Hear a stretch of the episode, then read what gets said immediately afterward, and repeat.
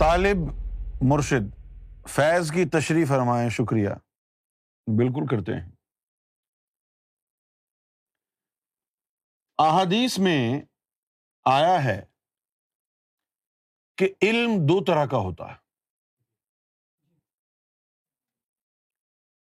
علم ایک علم کو اللہ تعالیٰ نے انسان پر حجت قرار دیا ہے کہ یہ حجت ہے ریزننگ اور دوسرے علم کے لیے فرمایا کہ یہ علم نافع ہے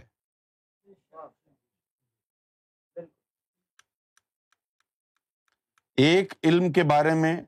فرمایا کہ یہ انسانوں پر اللہ کی طرف سے حجت ہے اور دوسرا جو علم ہے اس کے لیے فرمایا کہ یہ علم نافع ہے جو علم ظاہر ہے اس کے لیے حکم ہوا کہ یہ حجت ہے اس سے ثابت ہوتی ہیں باتیں بس اور وہ جو باطنی علم ہے دل والا علم ہے اس کو فرمایا کہ یہ علم نافے ہے علم نافے کون ہوتا ہے جس سے فیض ملتا ہے العلم و علمان کے علم دو ہے دو طرح کے ہیں اور اس کے بعد فرمایا ف علم و فل قلب فضال کا علم النافے کہ جو دل والا علم ہے نا وہ علم ہے جس سے انسان کو فائدہ ہوتا ہے اور اس کے بعد فرمایا کہ وہ علم السان اور جو زبان کا علم ہے علم ظاہر جو ہے وہ اللہ تعالی کی طرف سے حجت ہے ابن آدم پر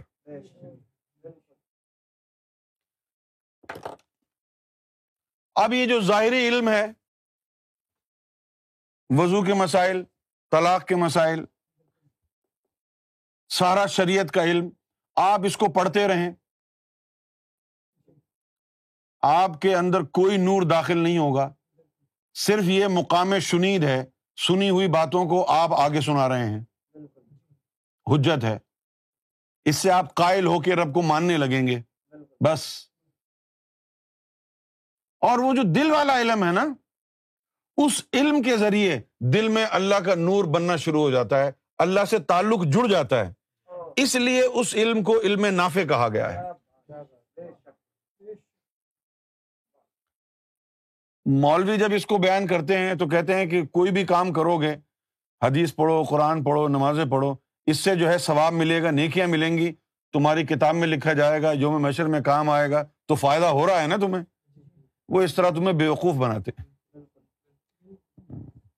وہ جو دوسرا علم ہے جس کو علم نافع کہا گیا ہے وہ دل والا علم ہے جس سے قلب میں اللہ کا نور بننا شروع ہو جاتا ہے وہ اس علم کی طرف اشارہ ہے